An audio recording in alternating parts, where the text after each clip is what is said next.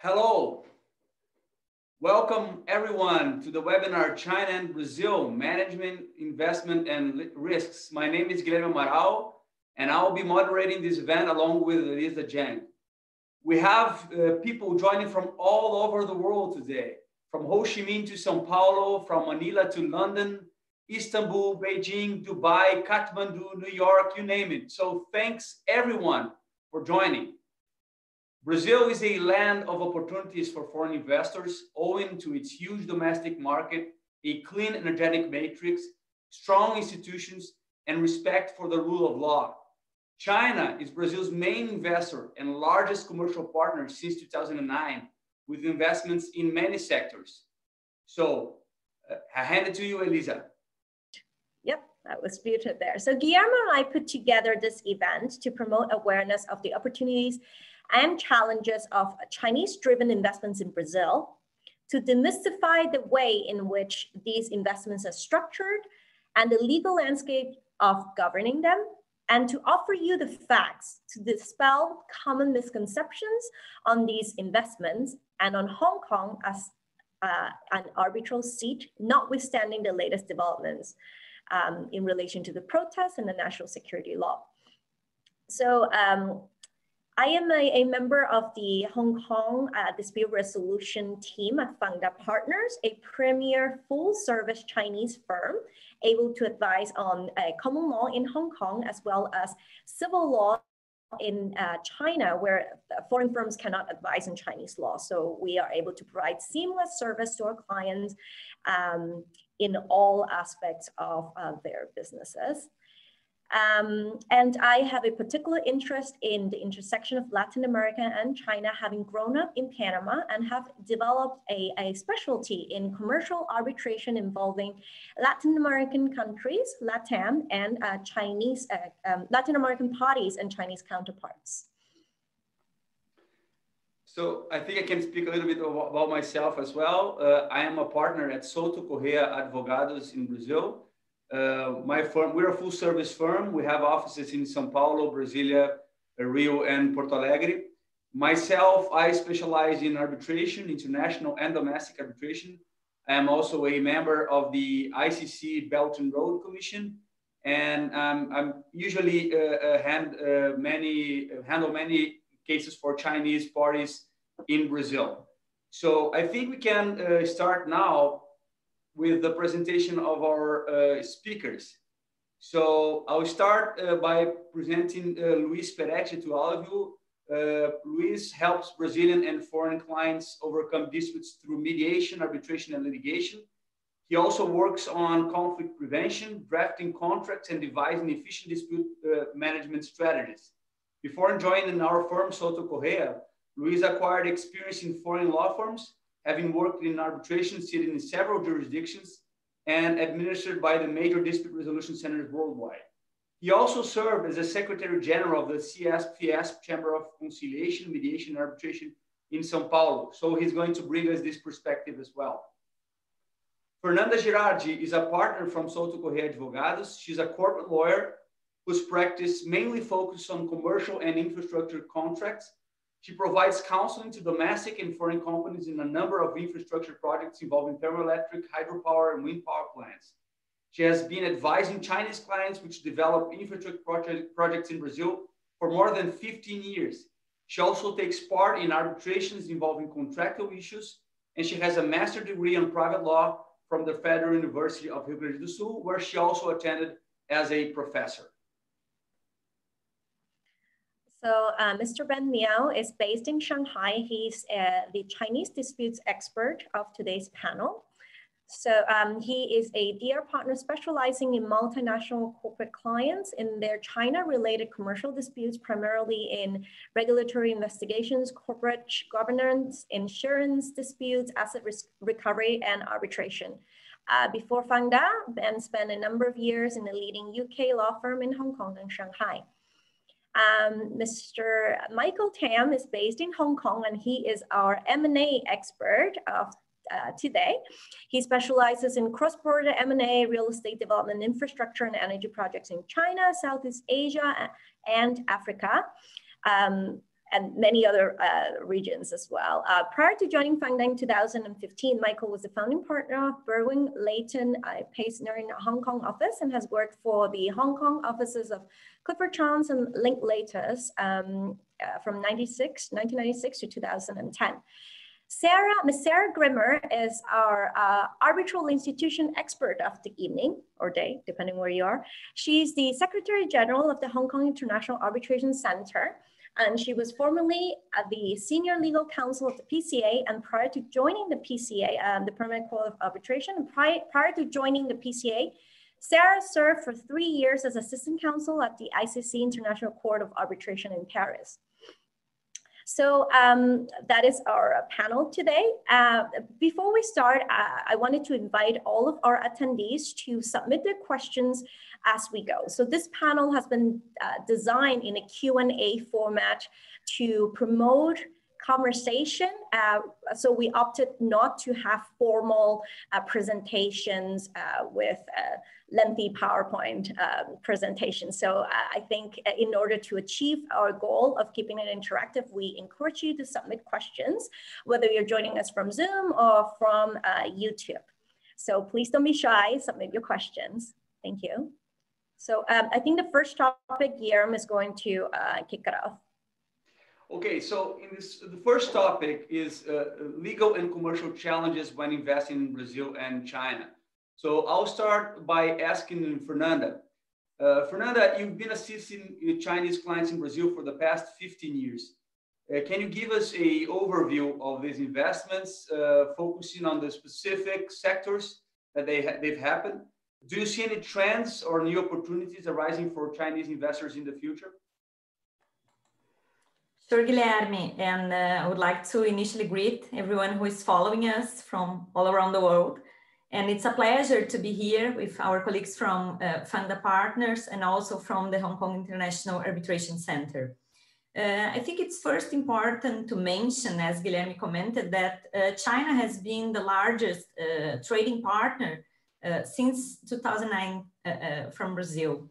And although today we are not talking about the trade relationships between countries, this fact uh, demonstrates the relevance of our relationship. So uh, uh, to answer your question, uh, Guilherme, I would like to, to start by quickly sharing some data on direct investments in Brazil uh, from China, US, France, Italy, and Japan. Uh, and this data was gathered by the Brazilian Ministry of Economy. So I will quickly share uh, my screen so that you can, you can follow.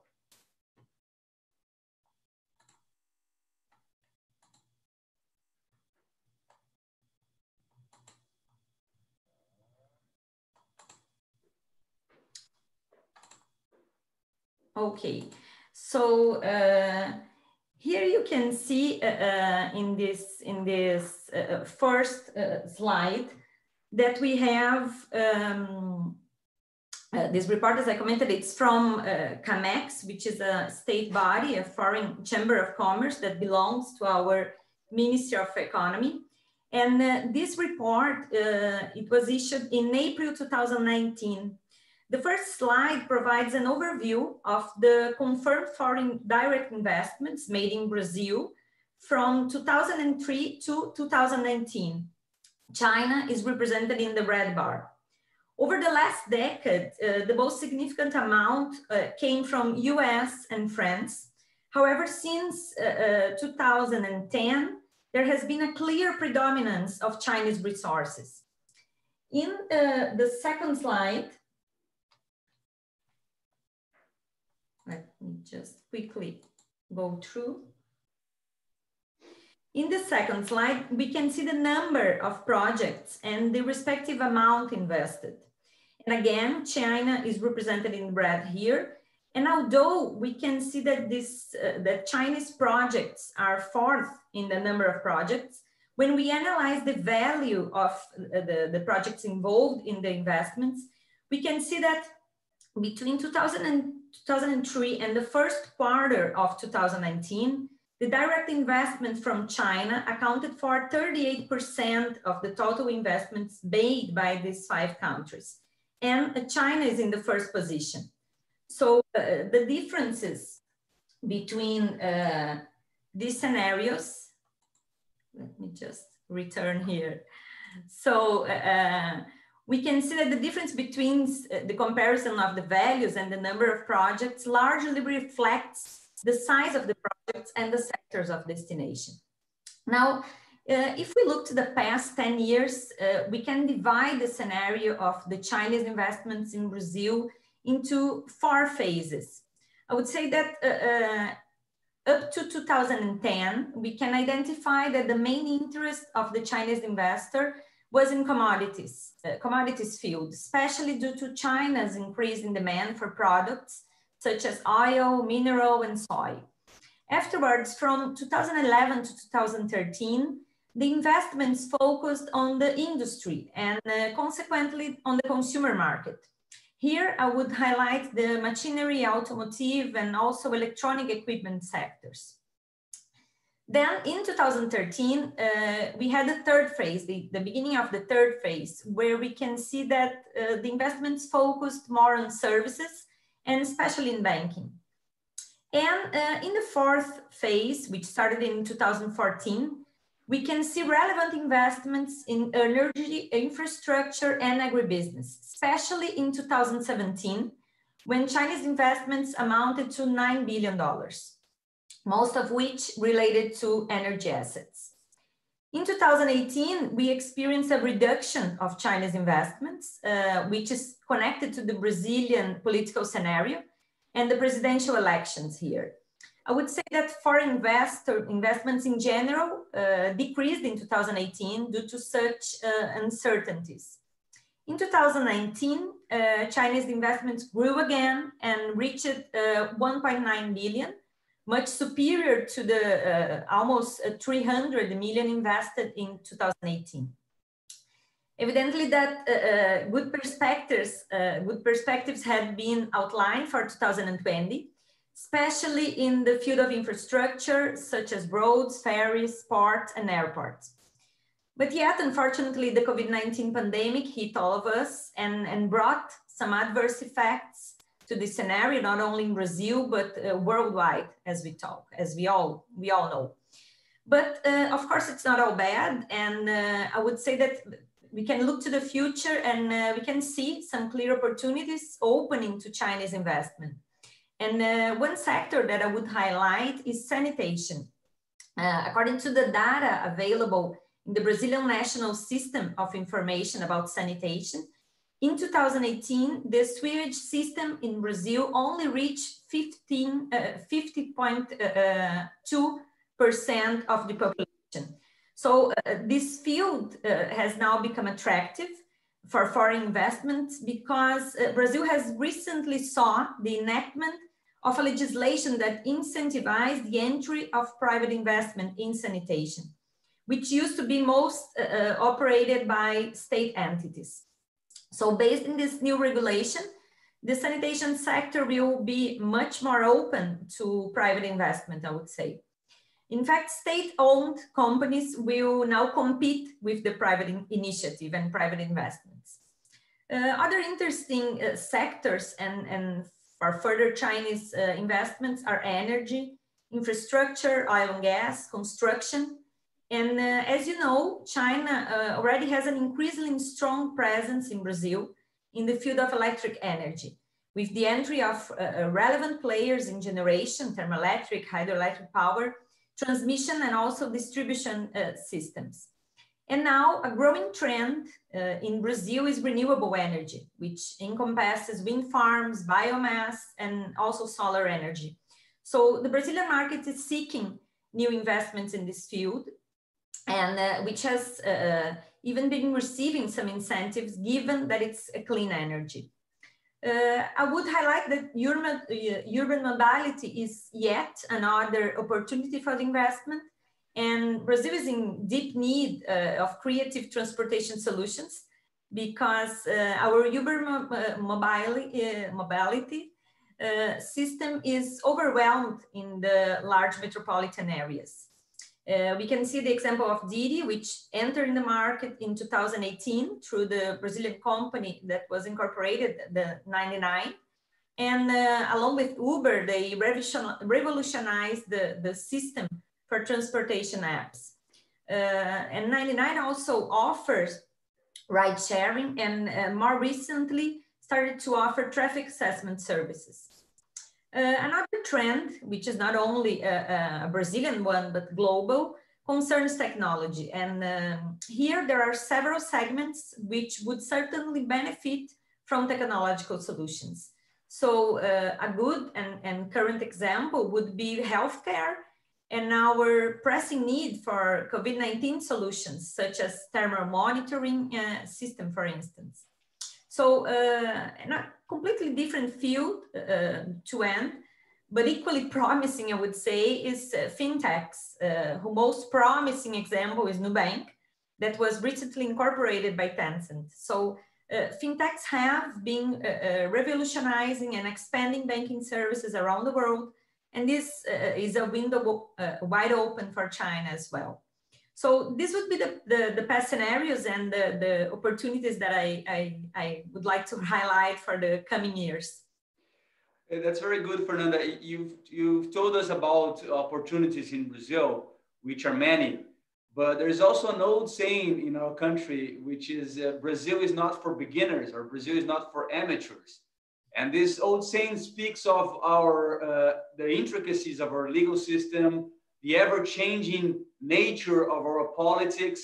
So you've spoken about the challenges, but about the opportunities, but what about the challenges, especially the legal challenges for Chinese investors in Brazil? Yes, indeed, Guilherme. Uh, Brazil is not for amateurs because uh, our system is complex and uh, there are several peculiarities to be considered uh, for an investment to be done. So from the legal perspective, I would like to point out some risks arising from farming fields, uh, which are environmental, tax, labor, and, and corporate. Uh, so from the, the, the environmental uh, standpoint, I would say that the main risk uh, is the Brazilian uh, environmental laws, which are very rigid and strict in terms of liability. But I would say that the main difficulty in this field for a foreign investor uh, is the fact that all spheres of our public entities uh, in environmental uh, matters, they are entitled to legislate on environmental uh, uh, uh, laws and, and, statutes. So to illustrate this scenario in numbers, to, to give more concrete examples, Brazil is made up of uh, 27 federative units, so 26 states plus uh, one federal district and more than 5,500 municipalities organized within those states. So uh, uh in Brazil, as I, I, said, both the federal and the individual state governments uh, can concurrently legislate on environmental matters. So um, the federal government establishes general rules while the states and the federal district, uh, they enact special regulations. Municipalities can also supplement those federal and state laws and uh, can also legislate on environmental matters to cover local interests. So uh, uh as you can imagine, this scenario is even more intricate when uh, we have projects and our ventures that uh, cross borders. Uh, so another issue uh, that I would like to highlight is that there are several agencies, uh, several uh, uh, entities that are entitled to regulate license and to oversee the activities performed by corporations. And such agencies, they have autonomy even regarding to the interpretation of the regulations and how to apply the requirements for the environmental laws. Um, and all this, this scenario brings us to the final point uh, uh, that I wish to make. This lack of standardization of the requirements, uh, they cause licensing procedures to be quite time consuming and uh, they can impact the, the initial, the, the, the, the, initial, the commencement of the operations. So therefore, when planning a project in Brazil and determining its location, it's highly recommendable that the investor be fully aware of the federal, state, and any uh, uh, local regulations, and of the competent regulatory agencies that will be involved and how they operate and interpret the issues at hand. Uh, as to tax issues, moving to tax issues, uh, our scenario in Brazil is to some extent similar to environmental one, but there's no unified taxation. So, uh, um, and, and I would like to highlight an important difference. The competence of the federative unit does not overlap, which means that the federal, state, and municipal spheres are competent to levy taxes on different and specific hypotheses. For instance, the federal entity will uh, uh, tax income, the states will tax the commercialization of products, and the municipalities will tax services. So again, it's, it's crucial for an investor to know how the system works uh, because the way a project is structured uh, will have impact, will have direct impacts in taxation. Regarding labor aspects, uh, it's important to be aware that Brazil has a strict and, and protective legislation and knowing the applicable rules for a specific sector is also relevant, as well as knowing the union that has jurisdiction over the group of employees, which is defined by location and type of activities that are that is performed because the main goal of the workers union is to ensure some additional benefits is to uh, uh, state some, some regulations through collective bargaining agreements. Uh, the employers usually do not have flexibility to choose the employment regime and uh, there is a relevant burden over the remuneration to be paid. So uh, this means that the cost of any given employee is at least 1.7 times uh, his or her base remuneration. another relevant issue is the liability of the employer in the event of succession. Uh, when an investor incorporates an existing company, it assumes the liability for any past uh, labor debts, if there is any. So uh, this brings us to, to the fourth and, and final field, which would be the corporate issues. Uh, how to operate in Brazil. I should first point out that uh, although possible, it's not uh, common practice in Brazil to simply set up a branch of the foreign parent company because uh, this option requires beginning uh, being granted uh, some specific authorization from the government and this is not simple at all so uh, the main two options for investors are to either set up an entirely new company a subsidiary in brazil or to incorporate an existing brazilian one and uh, there is no right or wrong when choosing which alternative would be the most appropriate. It's not only uh, uh, crucial that investor analyze the rules applicable to the specific sector when, in which the company will operate, but uh, it's also important that it's, uh, the investor be fully aware of any particular restrictions uh, regarding the entry of foreign investments in that sector such as aviation, uh, uh, media, mining, which have some specific conditions in Brazil.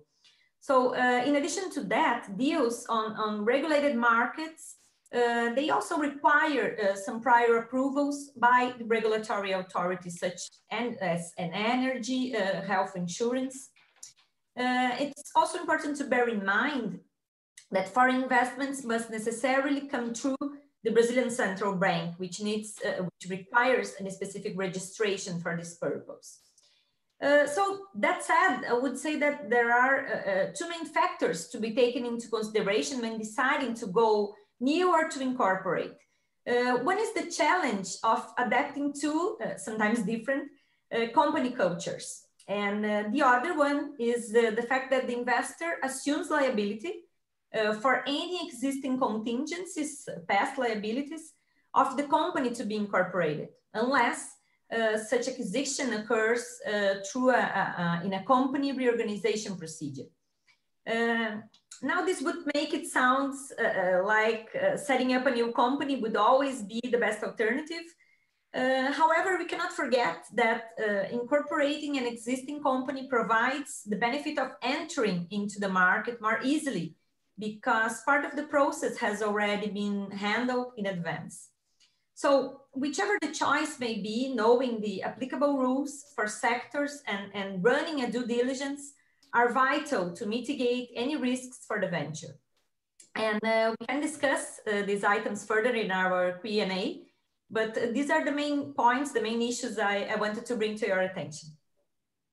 Yeah, thank thank you, Fernanda. That that is a, a a lot of factors that we need to take into account. I feel like we have only scratched the surface.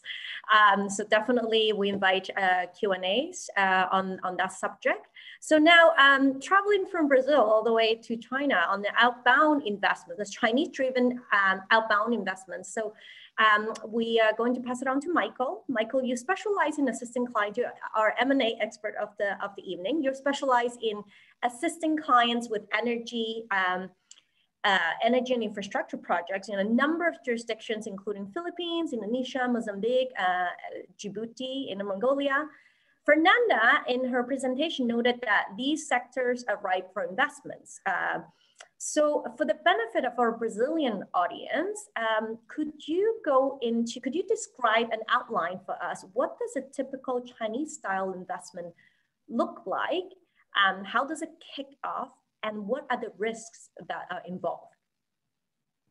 Well, thanks, Elisa. And I think Fernanda has given a very, very clear and concise introduction to the risks, um, you know, for Chinese investors looking into investing in Brazil.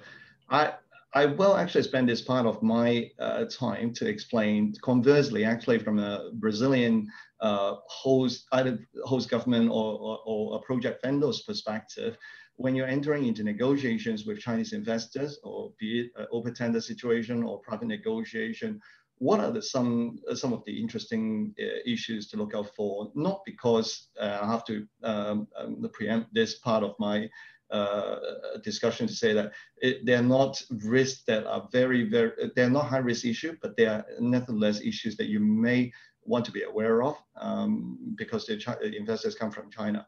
And there are two or three points I think worth uh, talking about, and I think find it uh, very interesting. Just now, Fernanda talked about since 2017, you're seeing a lot of uh, renewable energy because part of my uh, discussion is actually about renewable energy trend and some of the investors that are coming up.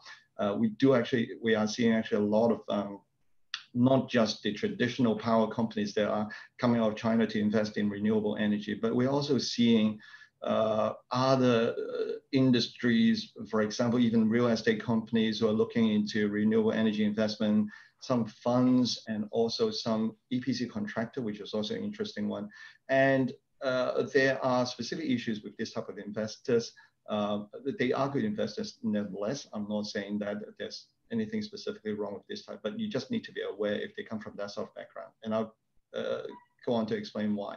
Now, the first thing uh, that I would like to talk about is, as most of you, if you have dealt with Chinese investors, you might know that all Chinese investors coming out from China, investing overseas, need to go through something called the uh, outbound direct investment approval procedure. It can be approval, it can be filing, depending on the type of criteria the, the type of projects that, uh, that the Chinese investor is going to invest in, um, and also, you know, how it actually fits with the approval criteria of the Chinese government in terms of how it fits with the sensitivity of the industry, the sensitivity of the country, uh, whether the investor's main business aligns with the uh, new investment opportunity they're going to put into.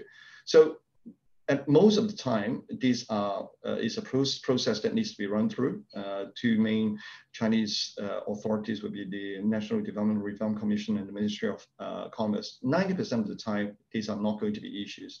But when you're talking about renewable energy, I talked about a new class of investors who are coming out that may present a problem. And the reason why you need to know about these issues is not to say that you shouldn't be discussing with them, but it, you should actually take that into consideration when you're dealing with this class of investors.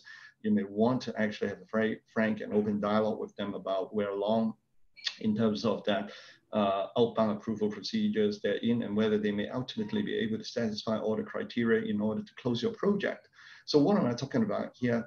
Um, at the expense of actually jumping into some later projects here, uh, I, I say the with with this new uh, some of these new class of investors, they may be very familiar with, for example, EPC contractor.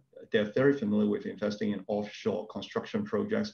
That they, they may not be as familiar in terms of the risk associated with um, investing in the equity side of the project. So previously they may be very, very used to uh, doing 100% of a construction project, but they've never actually invested in the equity side of it. So uh, one, of, one problem is when you're discussing certain project uh, risk with them, they may actually look at it very differently from how you actually perceive that risk should be handled. So this is more uh, uh, an issue of whether they're actually familiar with the type of industry that they're in. They're familiar with the uh, construction aspect, but they may not be very familiar with uh, how risks are being managed.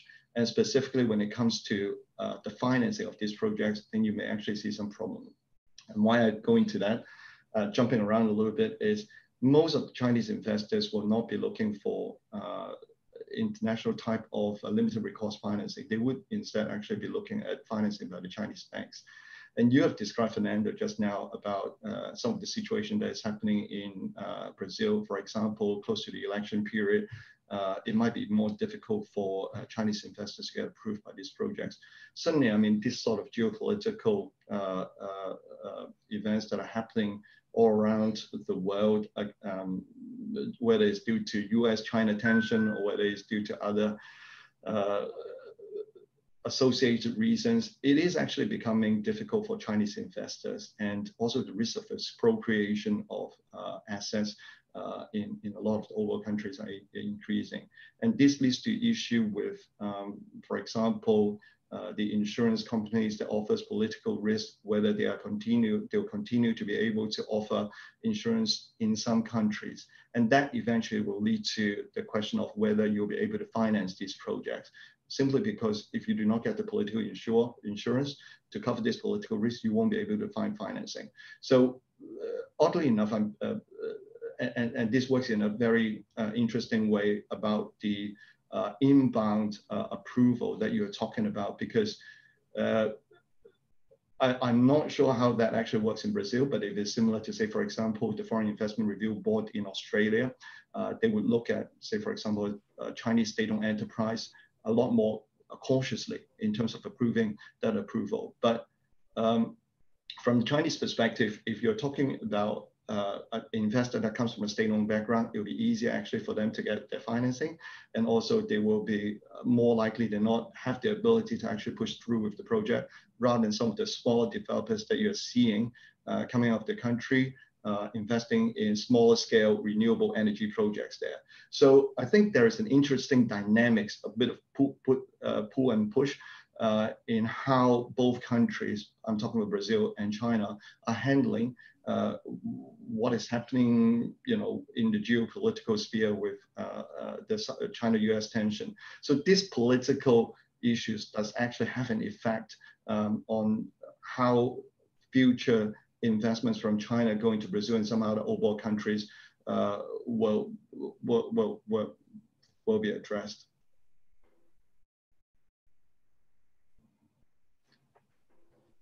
Sorry, on yeah. Yes, uh, yes, I can unmute. Um, so, Michael, you, you mentioned uh, the um, sources of financing for the Chinese uh, investors include, uh, well, it include usually the China Development Bank and the China Exim Bank, as well as the another component that is required um, is, um, of course, to have the insurance. And the uh, Chinese insurer, the state insurer is a Sinosure. Um, so the insurer here is managed by the state, Sinosure, as well as the financing banks, because both of these, uh, the uh, CDB and the China Exim Bank, uh, are under the direct leadership of the state council.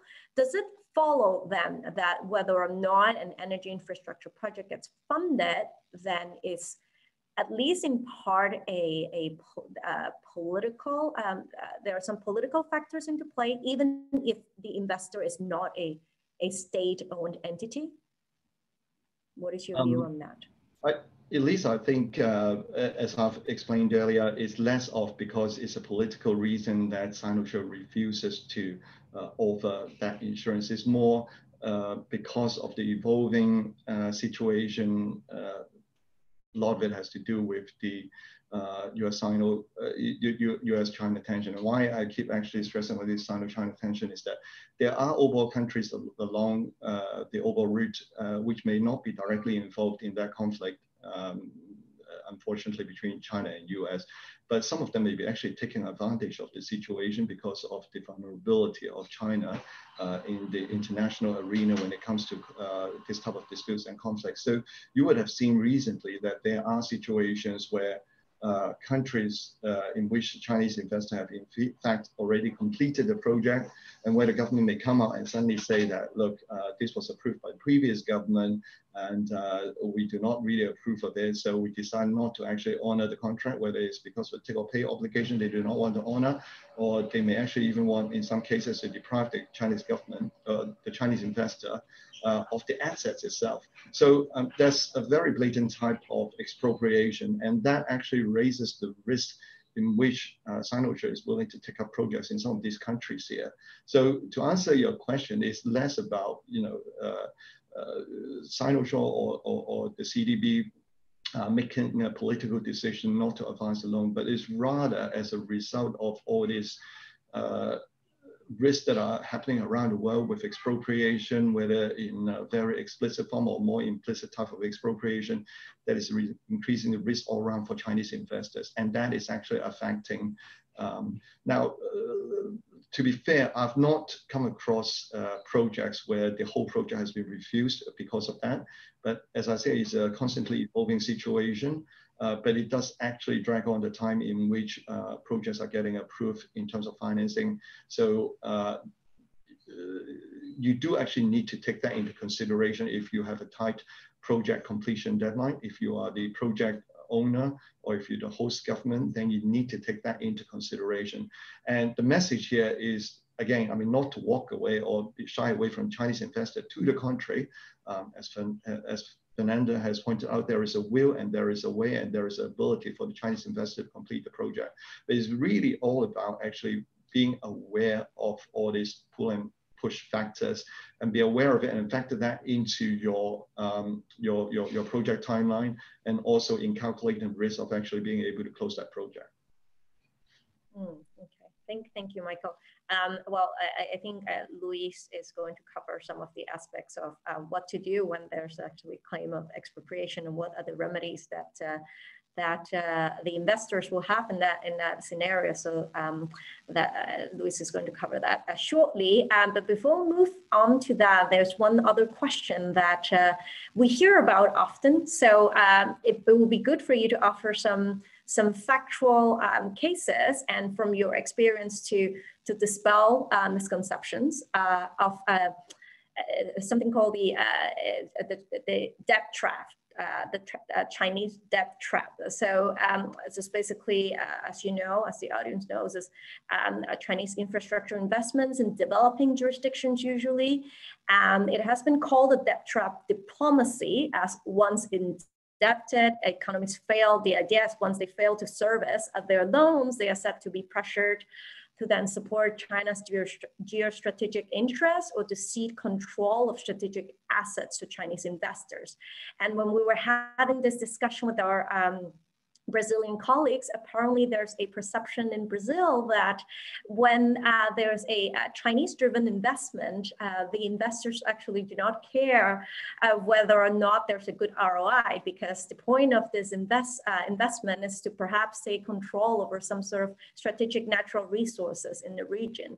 Um, that is a, uh, what, what, what are your views of that? And from your experience, have you seen that that is the case? What, what are some of the facts that you can offer us?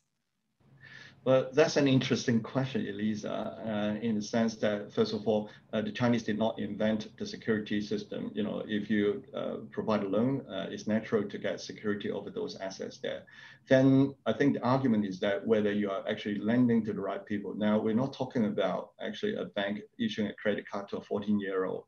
You're talking about issuing, you know, uh, creating a project in a country, a sovereign state, uh, and so to uh, say that, you know, they are uh, not sophisticated enough what that involves, you know, when you borrow money, uh, I think um, uh, that in itself, I think answers part of the question.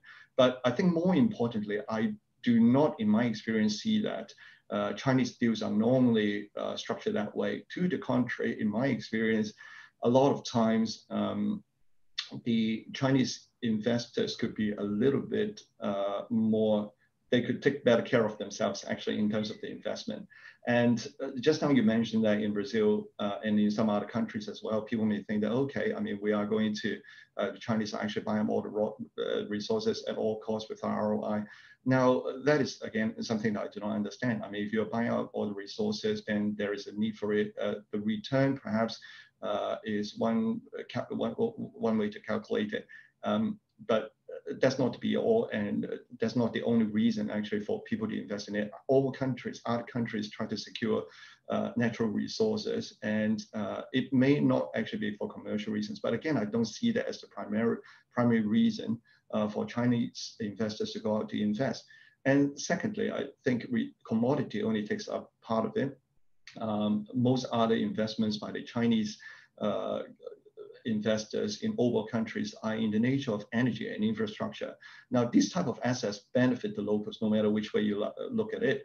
Uh, it brings the uh, economic activities to regions that were hitherto not uh, made available with such resources to make them develop. Um, and I cite, for example, I mean, in two recent cases that uh, I've been working on, uh, one in a Pacific nation, we're doing um, a Pacific island state, we are uh, constructing a hydropower plant, plant, project. Now, in that project, I think it's not uh, typical, uh, especially um, in recent years. Not many uh, governments will be offering uh, take or pay without getting sufficient um, uh, guarantee themselves that there will be an un- it is secured by a downstream uh, off-taker. So in that particular situation, it's 100% Chinese investment. Uh, they provide 100% of the equity. The loan is actually com- comes from uh, uh, the Chinese bank. Uh, it's not guaranteed by the host government, nor the off-take itself is actually guaranteed by the government. Well, in a sense, it is. I mean, there is a state uh, owned company that, uh, that offers uh, take or pay. But 90% of that non-regulated tariff is actually taken up and, as a, and that's as condition precedent to closing of the project by a mine close by, which is actually owned by another foreign investor. So that pays US dollars, and that US dollars pays directly into uh, the, uh, the, the project account, and that accounts for 90%, if not I can't remember exactly the percentage of the uh, return on that project. The remaining 10% of the electricity or 20% uh, goes to the locals and they are uh, at a regulated tariff, which is very minimum. So basically the local residents are getting electricity almost for free. And uh, the uh, government itself passes on all that offtake risk over to another uh, downstream user. So that's one very typical model that we're seeing. The other one is in, on an African state there. We uh, were advising on um, a port terminal project. Uh, it's quite a vast project and due to the local law requiring um, foreign investor not owning more than 50% of the project, the government's, uh, one of the government's entity, 100% owned, uh, owns 51% of the project, but they don't have the cash to pay for it. So they borrow from the Chinese investors parent company and that investment will only be repaid when the company becomes profitable. If it doesn't become profitable, uh, the loan is not actually repayable, nor is it guaranteed by the government. It's actually borrowed by the SPV under the government. So again, I mean, there's all risk, all the risk actually lies with the Chinese government. Uh, it does not actually take away any resources.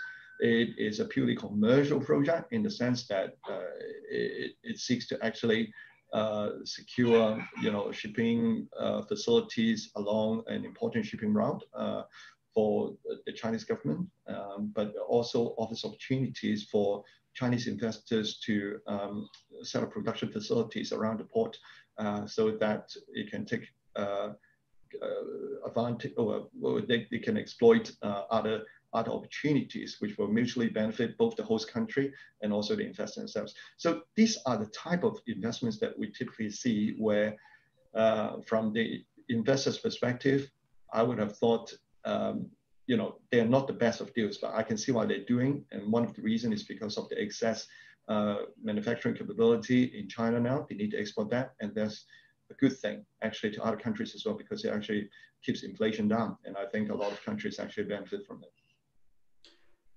Hmm. Thank you, Michael. You, you've just given us a very good, a very rich overview, not only of the uh, Chinese investors' mindset, but also of its decision-making process. So I'm go. I'm going to turn to Fernanda again and and ask her uh, about the. Let's imagine that all this decision-making process has come to an end, and the Chinese investor is going decided to invest in Brazil. At the heart of this operation, there is always going to be at least one contract. Of course, we know there are going to be many contracts the financing, the EPC contract, uh, supply contracts, uh, and OGMs, and many, many types of contracts. So what can you tell us about uh, Brazilian contract law? I understand there's a new legislation in place that has impacted contract law in Brazil. Yes, uh, Guilherme, uh, let, let me give a, a, an overview uh, uh regarding the legal landscape and the legal uh, uh, perspectives related to uh, contractual law. Uh, I would say that uh, uh there are some perspectives when we are talking about contractual law. I will uh, uh, evidently focus on B2B and, and civil and, and commercial contracts that are governed mainly by Brazilian Civil Code and some other specific legislation that applies to, to some type of contracts involved. But uh, to give some, some main uh, key issues, I would like to highlight some features so that we can uh, uh, have this, this overview of the, the scenario and the environment where the investor will have these relationships, these contractual relationships. So uh, good faith is a first aspect I would like to comment and uh, the duty of good faith applies to all contracts and uh, requires the, the parties to follow uh, I would say, a, a fair dealing standard. Uh, and, and for instance, the party must mitigate loss, must uh, inform the other party some relevant and, and some relevant impact in the fulfillment of contract and act diligently to avoid harm to counterparties. Uh, another point to consider is the choice of law. Uh, for all domestic contracts, Brazilian law is mandatory. And uh, as to international contracts, there is still some uncertainty but uh, I would say that when we have uh, uh the contract has an arbitration clause, then the choice of law is expressly authorized by the Arbitration Act. Uh, the choice of venue is the other important point, and uh, Brazilian law permits parties to choose the venue for the disputes and enforce the choice made under the contract. So there are some fewer exceptions, but um, the choice of venue uh, stipulation of uh, a foreign jurisdiction in, in, international contracts is also acceptable. Uh, and this was reinforced by our uh, Brazilian procedural code. And with respect to the arbitration, and I'm not going to, to go much further because we will have uh, other specialists in this, this uh, specific matter, but it's another important issue when we are talking about contract law because uh, the choice of parties to submit their disputes to arbitration is binding and uh, the judiciary will not uh, uh be allowed to review the merits and, and Brazilian courts tend to respect and observe the existence of arbitration clauses.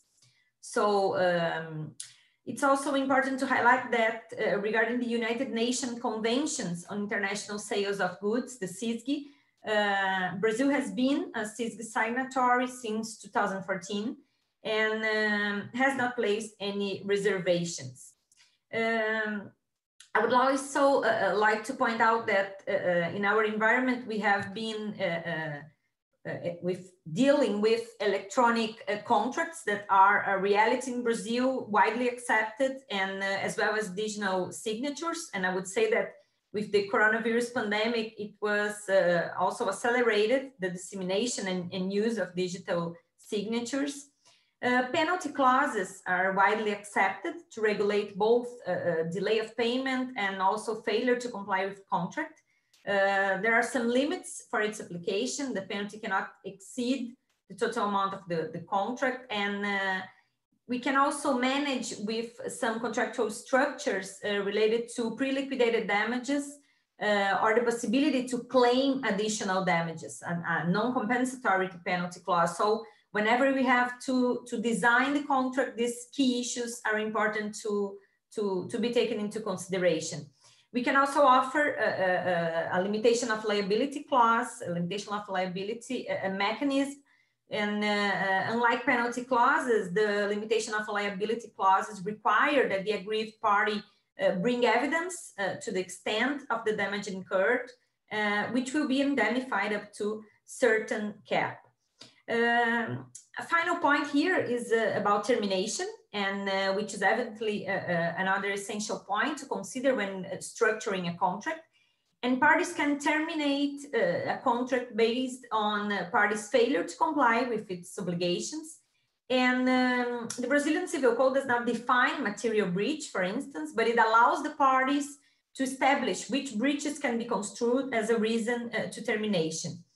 Um, the early termination by convenience is also admissible depending on uh, the nature of the contract and, and especially when we have a, contract that is valid for an undetermined term and provided that uh, a prior notice is given. The, the, the only key issue here is that we have to bear in mind that with some uh, investments have been made, have been required by the other party, and uh, uh the performance that the contract has not uh, duly amortized such investments, we will have some limitations for the effective of this uh, prior notice. So this would be uh, briefly uh, the, the main features, I would say, of the contractual, the Brazilian contractual law. And, and as you mentioned, Guilherme, there is a new legislation, the Economic Freedom Act. And um, this is a legislation enacted in September 2019, which results from a clear public policy uh, designated by the federal government towards the debureaucratizing and incentivizing private initiative. So um, to briefly describe uh, this scenario, uh, one of the main guidelines of the Economic Freedom Act is the minimum state intervention in the development of economic, economic activities. And uh, how does it, it impact contracts and especially how does it affect domestic environment for investors? Uh, so when we look to the contracts, uh, the Economic Freedom Act altered some provisions uh, from the Brazilian Civil Code, which basically deal with uh, the judicial or arbitral revision of contracts and with the interpretation of contracts. So uh, to provide you with a context um, of what we had and then what we have now, uh, it is important to remember that our civil code contains a provision stating that contractual freedom is to be exercised within the limits of the essential functioning of the contracts. And uh, the Economic Freedom Act brought some guidelines to avoid excessive intervention of the state in contracts through the courts.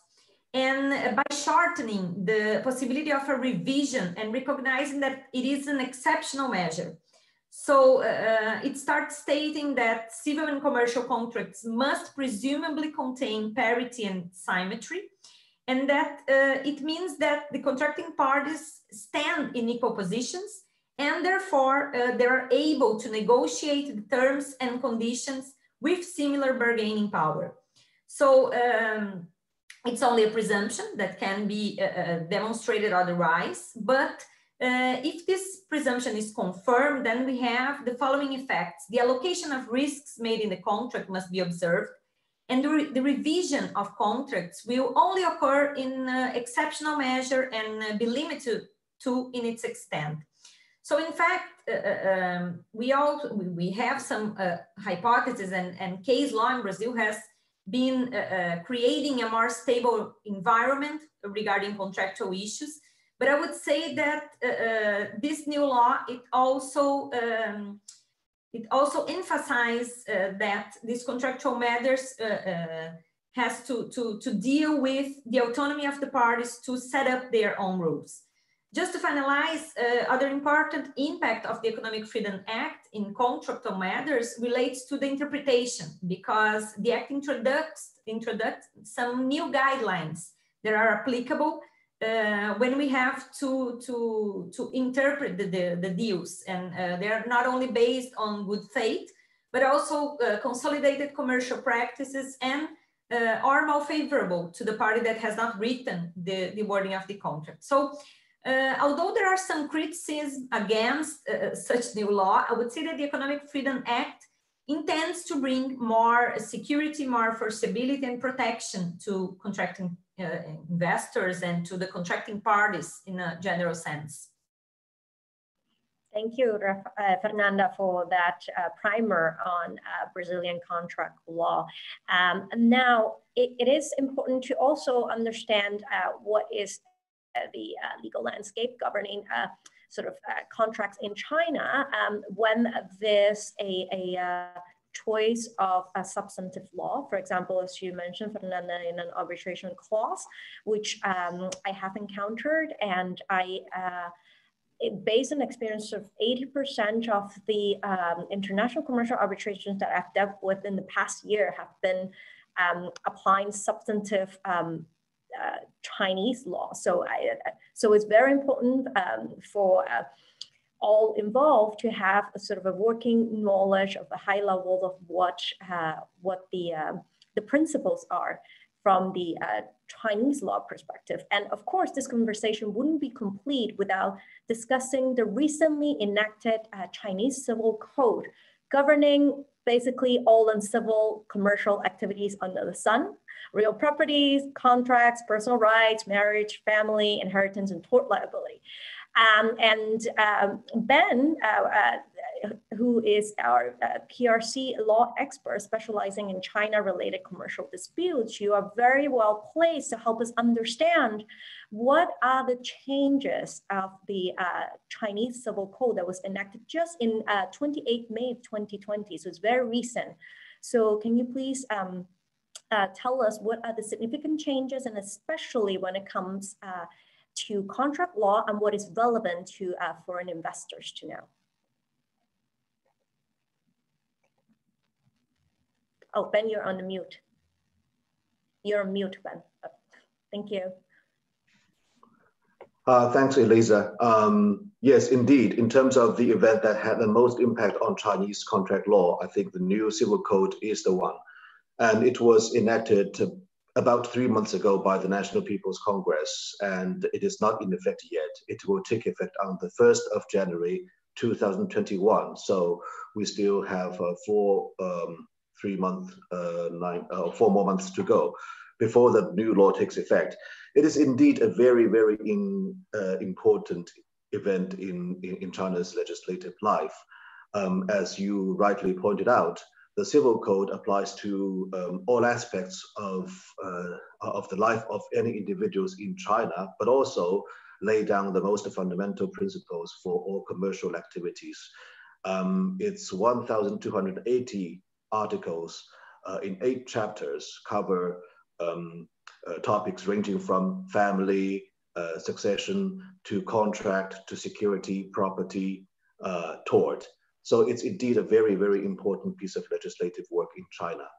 Um, um, but um, at the same at the same time, we would also like to note that um, the new civil code is not entirely new.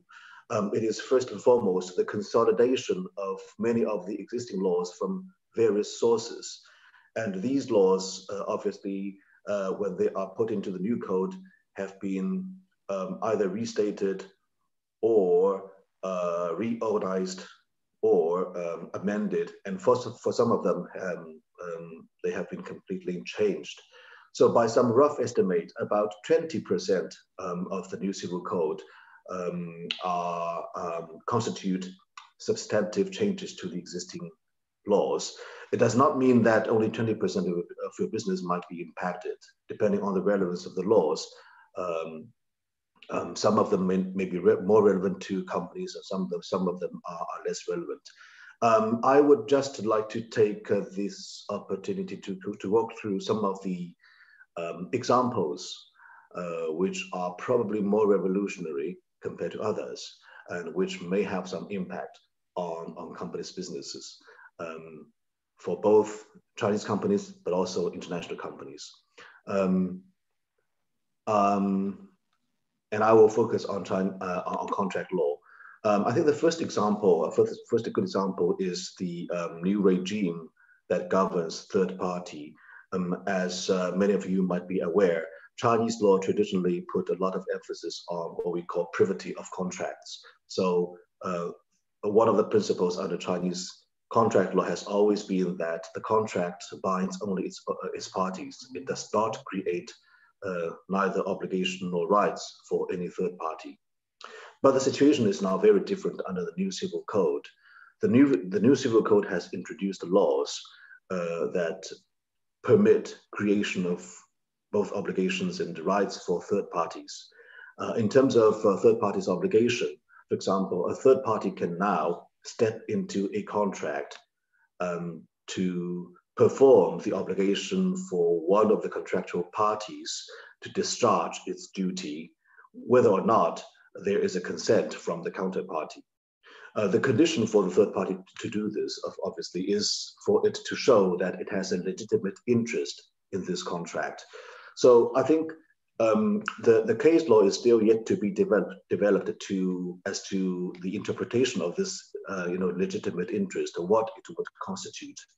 But one may reasonably presume that in a scenario such as um, one of your fellow shareholders um, um, defaults on a bank loan and needs to repay it, um, another shareholder in the same company would uh, have a very good argument to uh, to show that it has a legitimate interest to step into this loan and pay the loan for its fellow for his fellow um, shareholders, so that the bank cannot foreclose on, on the shares of the company, and the bank can be kept out of the company's business.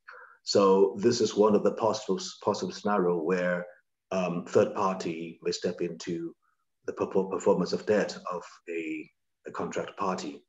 Another example, um, well, another, another example of um, under, under the new code is that the new code um, is now allow uh, allowing a contract to also create a right for a third party, which that third party can directly enforce in its own name. Um, unless unless that part that third party refuses to accept this uh, this right.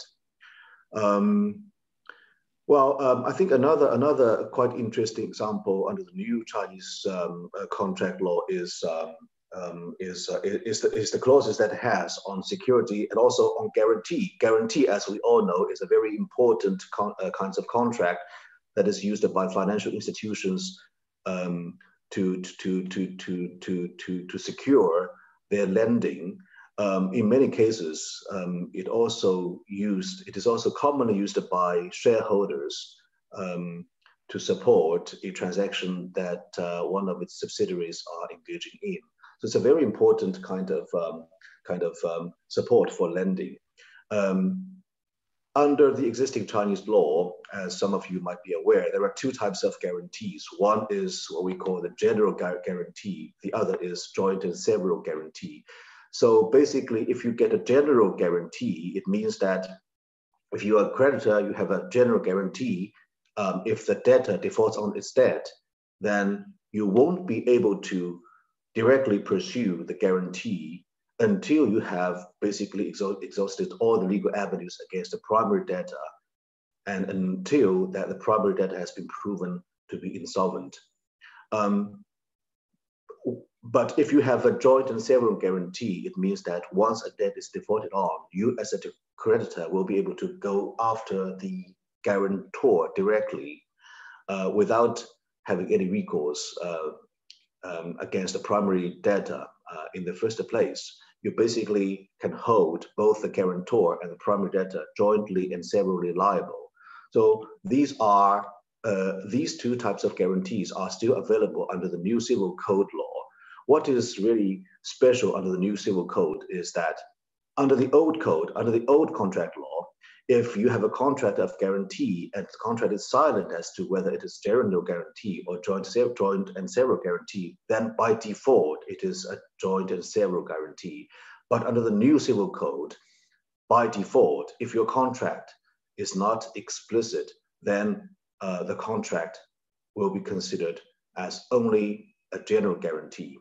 Of course, as we have just discussed, a general guarantee provides much less protection to a creditor than a joint and several kind of uh, guarantee. So you as a lender, you as a creditor, under the new civil code will be extremely will be uh, will need to be very careful about the wording of your contract guarantee, making sure that it is explicit stated as a joint and several guarantee to give yourself more protection.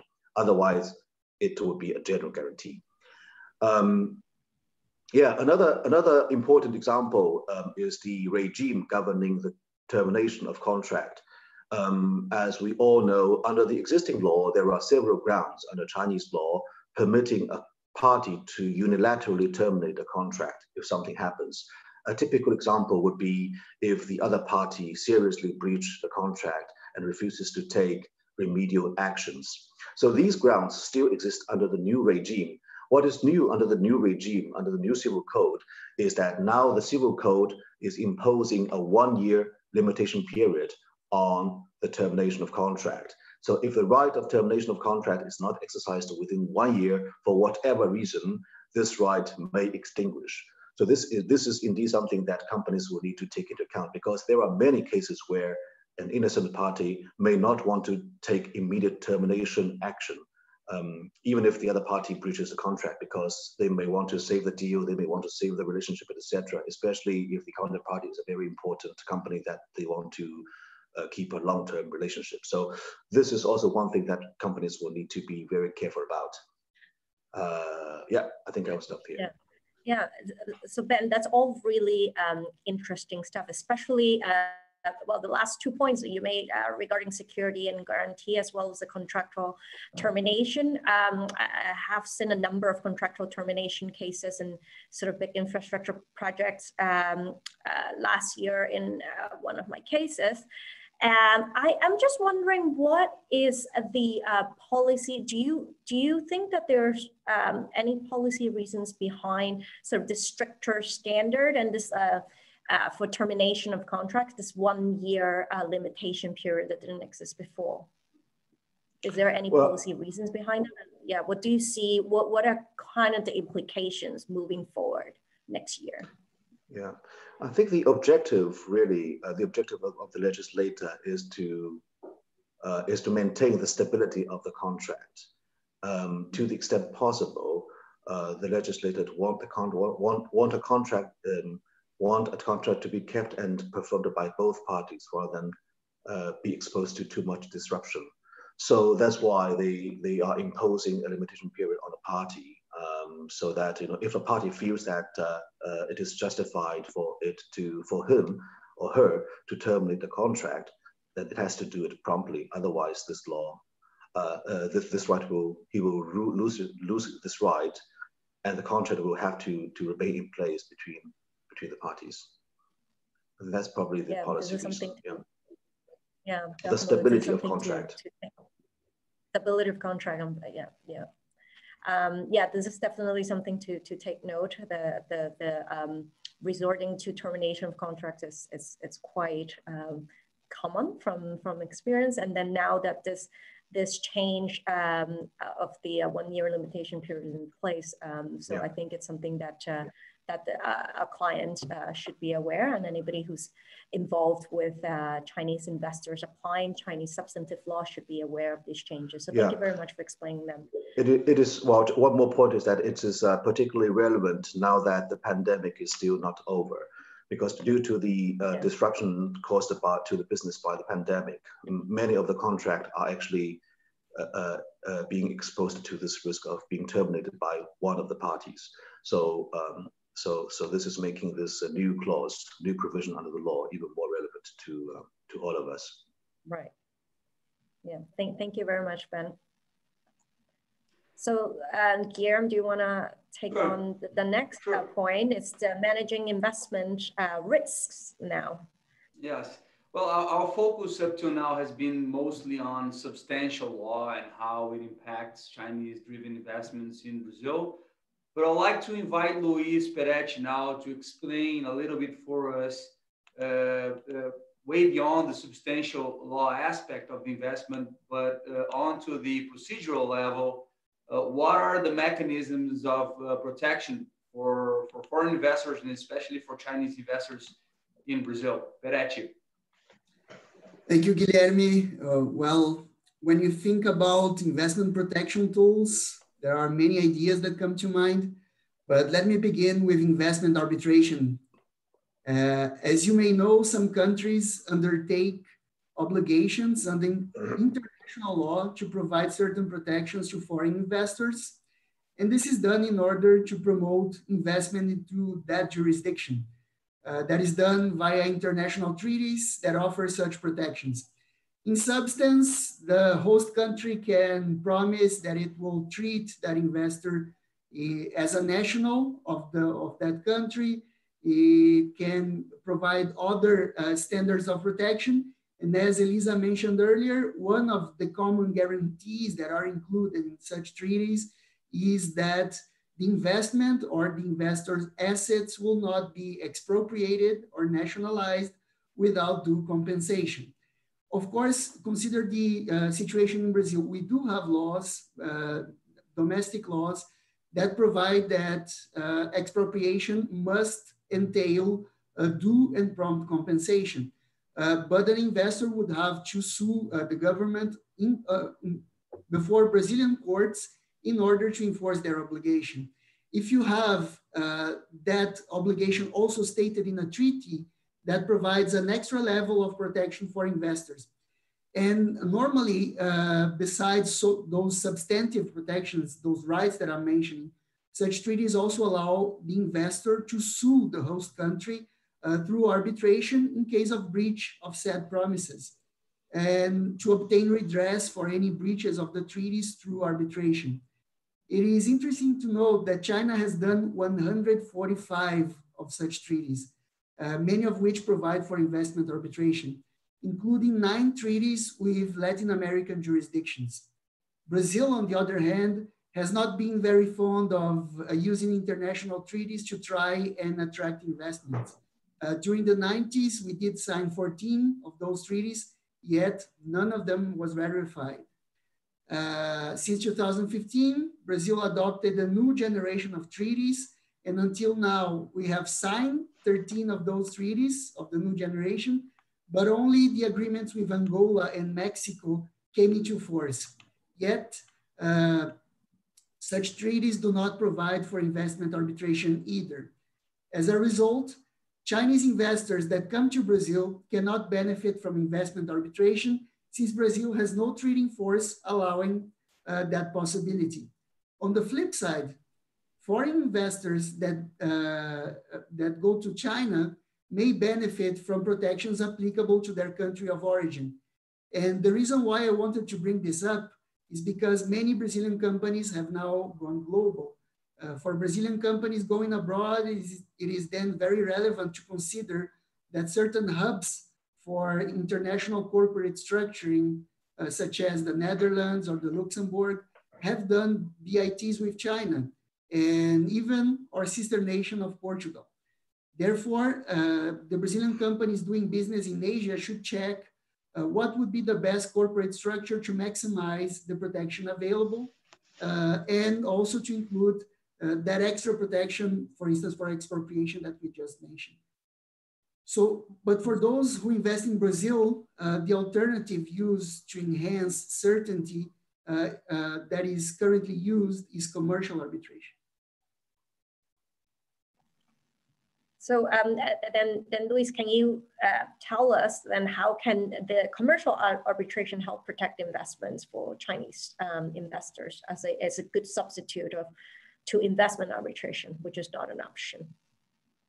Yeah, sure, Elisa. Well, you, you have put the question uh, quite correctly. It's being used as as a substitute. Since we do not have investment arbitration, uh, the Brazilian government and also private investors have been using arbitration as a way to add an extra layer of foreseeability and uh, certainty for their transactions. And arbitration is helpful uh, to that end for basically two reasons. First, uh, the parties will select uh, who will sit as arbitrators instead of relying on public officials uh, to resolve their disputes. Therefore, arbitration will offer a more specialized dispute resolution mechanism uh, that is conducive to results that are more adequate with the party's intent, and this leads to more foreseeable results. Second, arbitration also offers increased neutrality in comparison with local courts. The Brazilian nationals uh, listening to this webinar may be thinking that, well, this is irrelevant because in Brazil, the judiciary is sufficiently independent from the executive branch and works uh, properly. However, that may not be the case concerning foreign investors, especially with regards to contracts entered into uh, between uh, private investors and the public administration. And this is why, since the 1990s, arbitration has been authorized in several regulated sectors in Brazil, such as telecom, uh, transportation by water, telecommunications, uh, electricity, oil and gas, etc. The 2004 Brazilian PPP law also provides that uh, disputes relating to the concession uh, of the public partnership uh, can be resolved through arbitration. And Brazilian courts have followed suit. They have been very supportive of arbitration. Uh, and in 2015, we even had a reform of the Brazilian Arbitration Act, uh, quenching all remaining doubts and stating that Brazilian public entities can uh, and in a way, it implies that they should uh, rely on arbitration to resolve disputes. Of course, if you are contracting with a public entity, this arbitration proceeding will have some special features.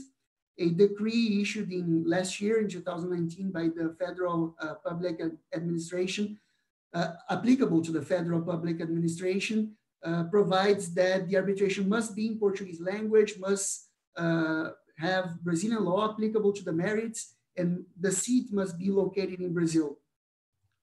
And besides, uh, as Fernanda had put, we have 27, uh, in short, uh, state entities, uh, the, the state, the federated states that may also have laws that provide certain features to that arbitration proceeding.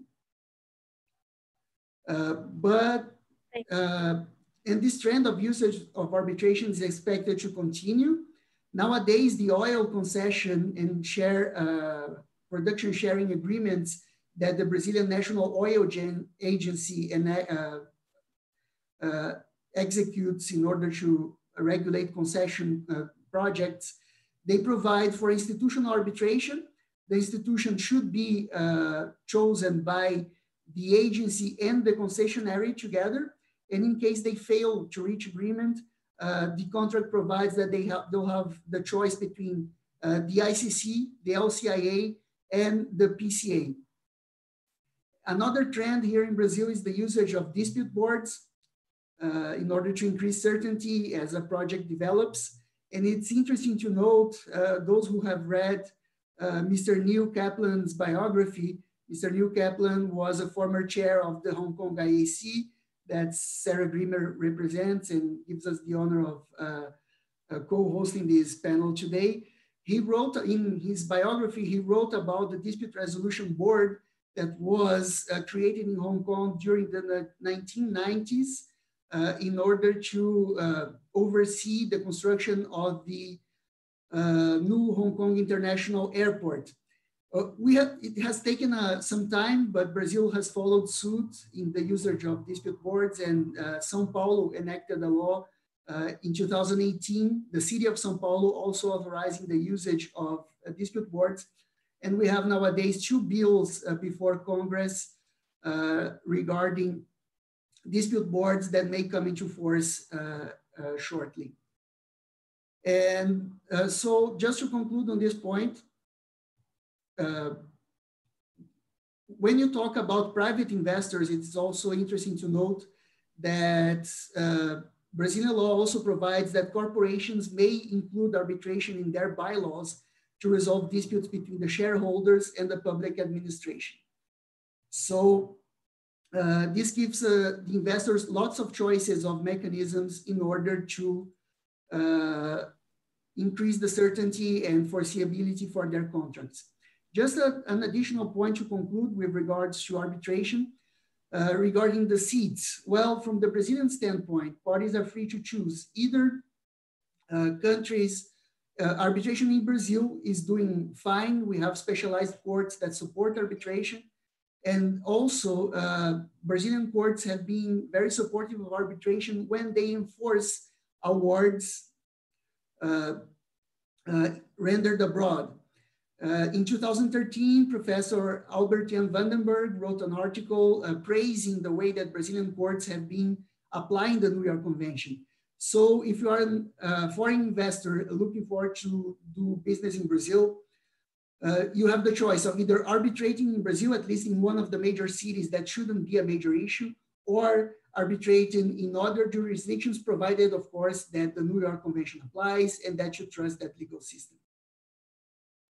Thank you, Luis, for that. And that actually um, it's a good segue for uh, Sarah here that we have Sarah Grimmer from uh, Secretary General uh, of the Hong Kong International Arbitration Center to talk about Hong Kong as a seat. And this is a particularly relevant issue um, a topic right now, given uh, in light of the uh, protests that uh, rocked the city last year, and most recently with the national national security law, which some commentators have indicated that it, it, it erodes the one country two system. Um, to systems and compromises the judicial independence and integrity of Hong Kong. So, what, what, how do you respond to that, Sarah? Thanks, Elisa. Um, you're right that there has been a lot that's been happening in Hong Kong over the last 12 months, and it's led to, led to quite a few uh, perceptions about Hong Kong and questions as to whether or not Hong Kong remains a neutral and effective seat, especially with respect to disputes between Chinese parties and non-Chinese parties. And uh, at HKIAC, we see a lot of those kinds of cases. Um, what I can say is that uh, the, the national security law that was passed uh, two months ago is a new uh, law, obviously, um, and it defines four criminal offences uh, related to national security, which are secession, subversion of state power, terrorist activities, and collusion with foreign forces to endanger national security. It's a, a law that is 66 articles long, um, and it's embedded, of course, within the one country, two systems context and constitutional arrangement of Hong Kong, which is relatively complex in and of itself, and therefore uh, requires uh, understanding to really understand what the impact is of the national security law, especially given that it is so new. But if, rather than getting into those details, because they are so complex and so layered, what I would like to convey is that um, in Hong Kong and in mainland China and internationally, there are very many, very many views about the national security law.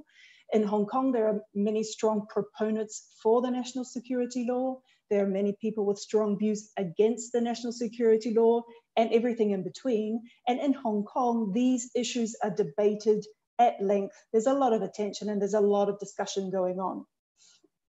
So what do Brazilian parties that are choosing a seat and thinking about whether or not Hong Kong is appropriate in their dispute with a Chinese, mainland Chinese party, what is important for their considerations. I think what is important to know is that the national security law and the protests that preceded it last year have no impact on the legal framework that exists in Hong Kong relevant to arbitration. And so I just want to talk about a few specificities around the legal framework that's relevant to arbitration in Hong Kong. And I really want to bring to the attention of Brazilian parties a new development, which is absolutely uh, important for their consideration when they're considering Hong Kong as a seat. So what are the peculiarities or the, what is particular about Hong Kong? As everybody knows, uh, Hong Kong is a common law jurisdiction. It's a separate legal jurisdiction within China. It is like a a mini London uh, within China in terms of the legal jurisdiction. So the law is based on English law. The arbitration ordinance is based on the UNCITRAL model law, and the Hong Kong courts have been interpreting the ordinance for many years.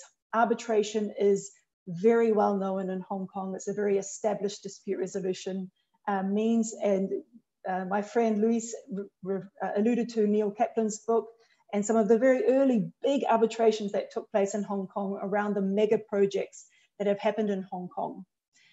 When an arbitration related matter is submitted to the Hong Kong courts, it goes before specialist arbitration judges.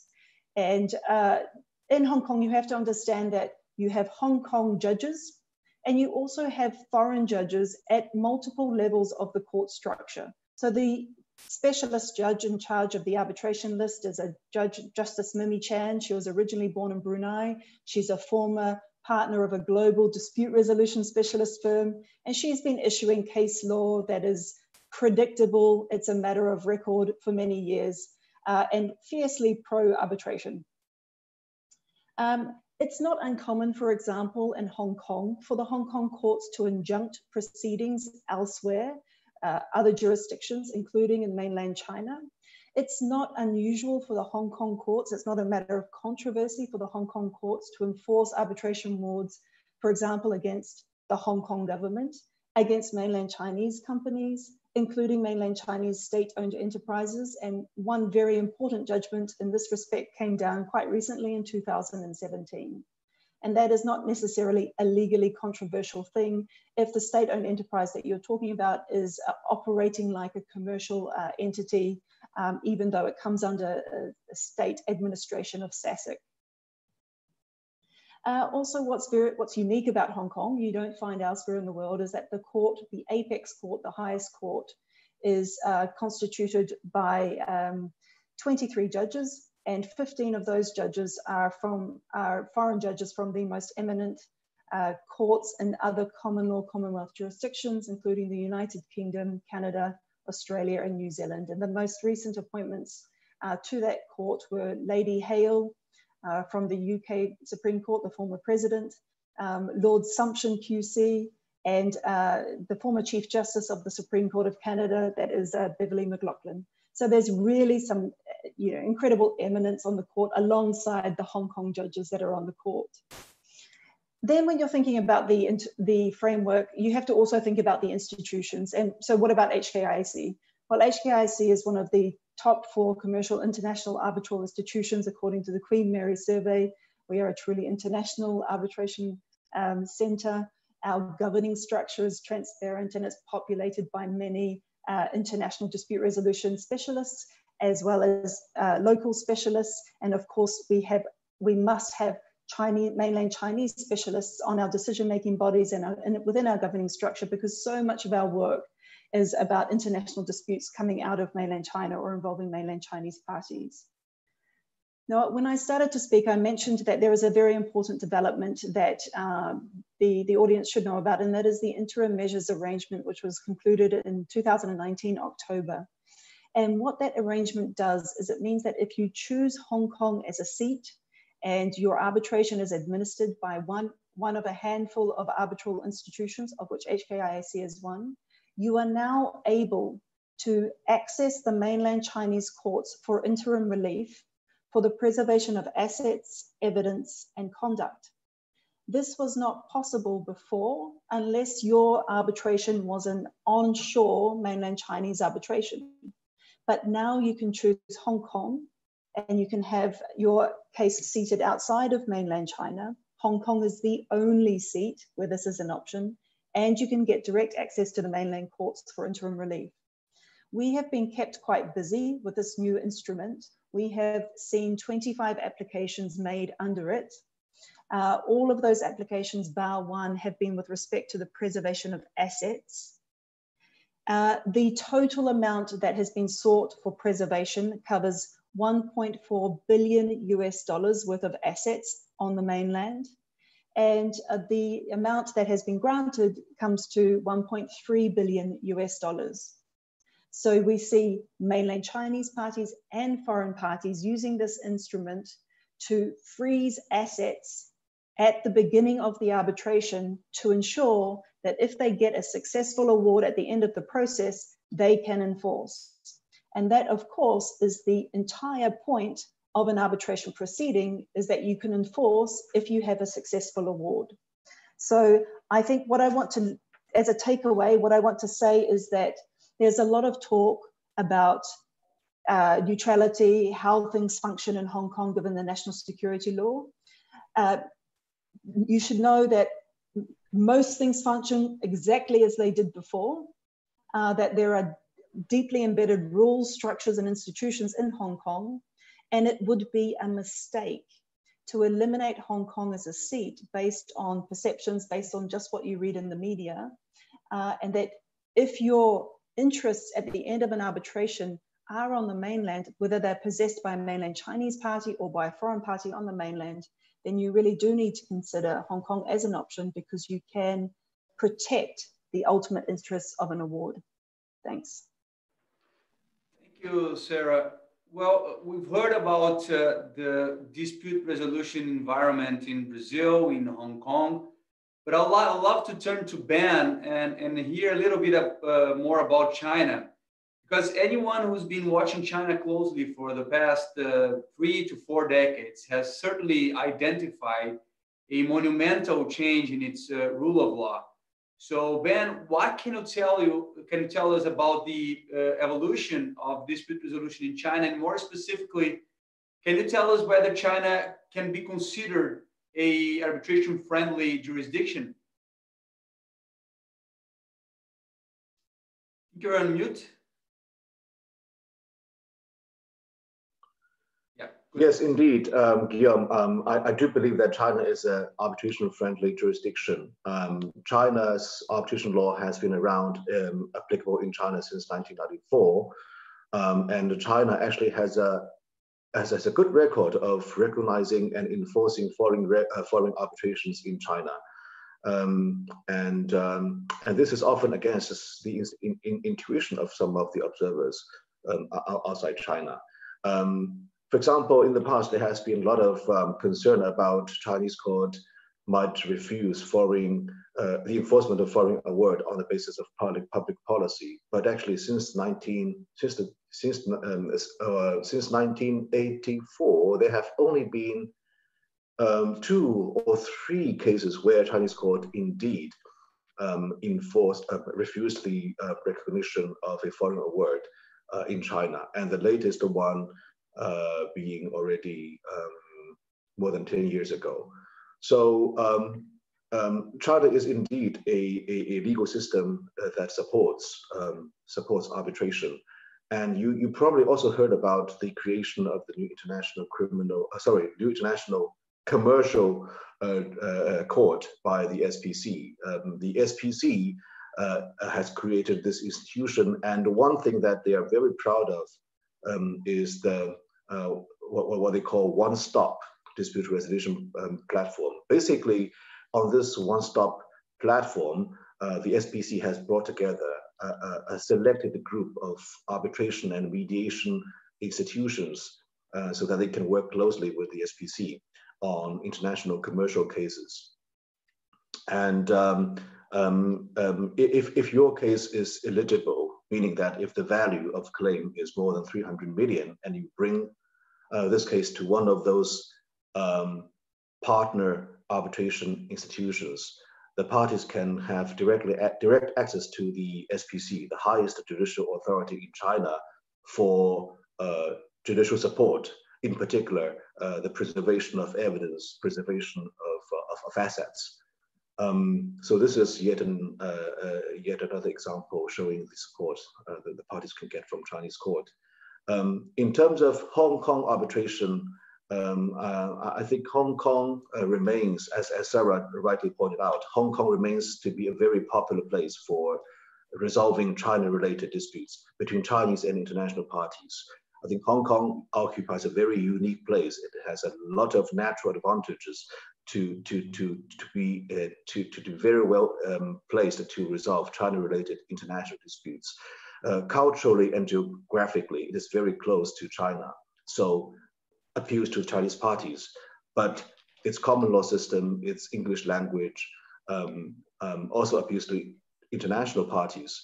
So it is still a very um, uh, it is still a very good middle ground that is easily accepted by both Chinese and international parties. I mean, I think these advantages for years to go, for, for years ahead, will not go away. And Hong Kong, um, you know, um, uh, whether or not and, and in whichever way the national security law will, um, uh, will be applied in, in Hong Kong, I mean, these natural advantages that Hong Kong have will simply not go away and it will still be a very attractive place, a very um, popular platform for dispute resolution, in particular for arbitration for both Chinese and Brazilian parties, I believe.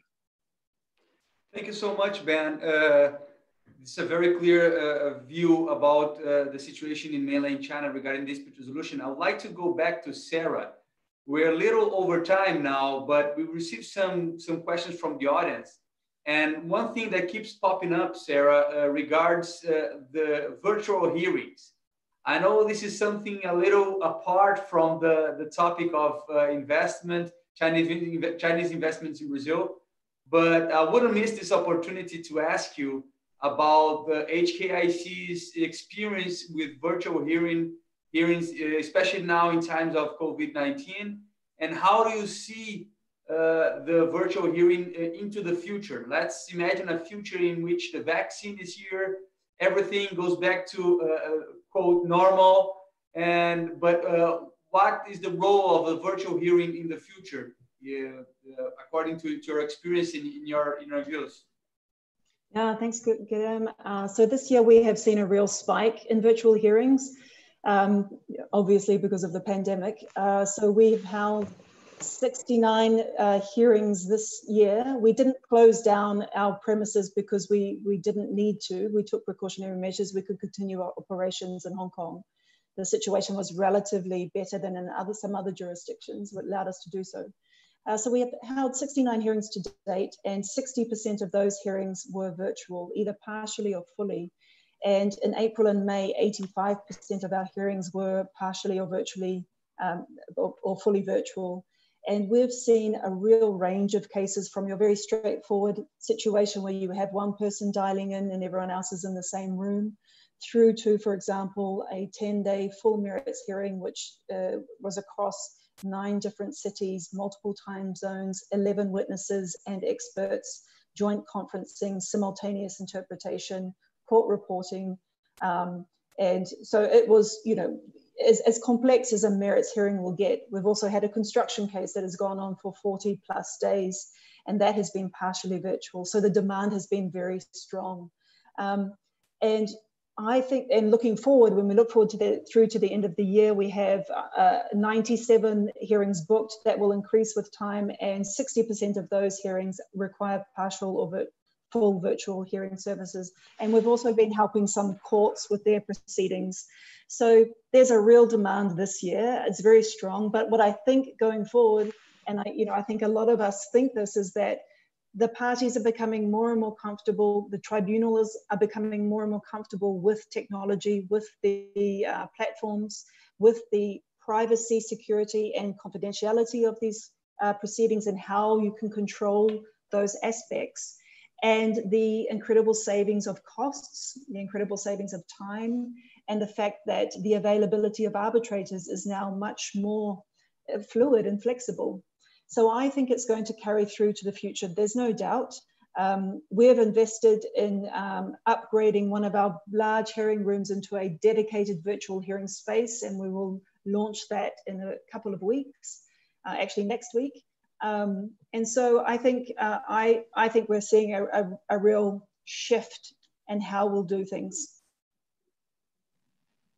Thank you, Sarah, um, for, for that. Uh, with that, I think we have uh, ran out of time. This was a really substantive discussion. I feel like we've covered a lot and also traveled, you know, from the laws of Brazil in Brazil to um, inbound investments in Brazil to outbound investment in China and uh, and uh, of course from the contract law uh, perspective, uh, from the um, managing the risk perspective, um, as well as from the institutional perspective. So, so we definitely cover a lot of grounds tonight in that hour and a half. So we're slightly over time, so apologies on that. Of course, if you have questions um, and if you want to actually rewatch this, um, you, you can, it, it's been recorded. And if you um, or any of your contacts have um, any uh, advisory uh, uh, questions on any of the topics that you hear so far, of course, um, Souto as well as Fangda Partners are here um, to help you. So uh, feel free to get in touch and uh, thank you very much. It's been a, a, great discussion. So thank you to our panelists, of course, and good morning, good afternoon, and good night to everyone who's in Asia. Thank you. Bye.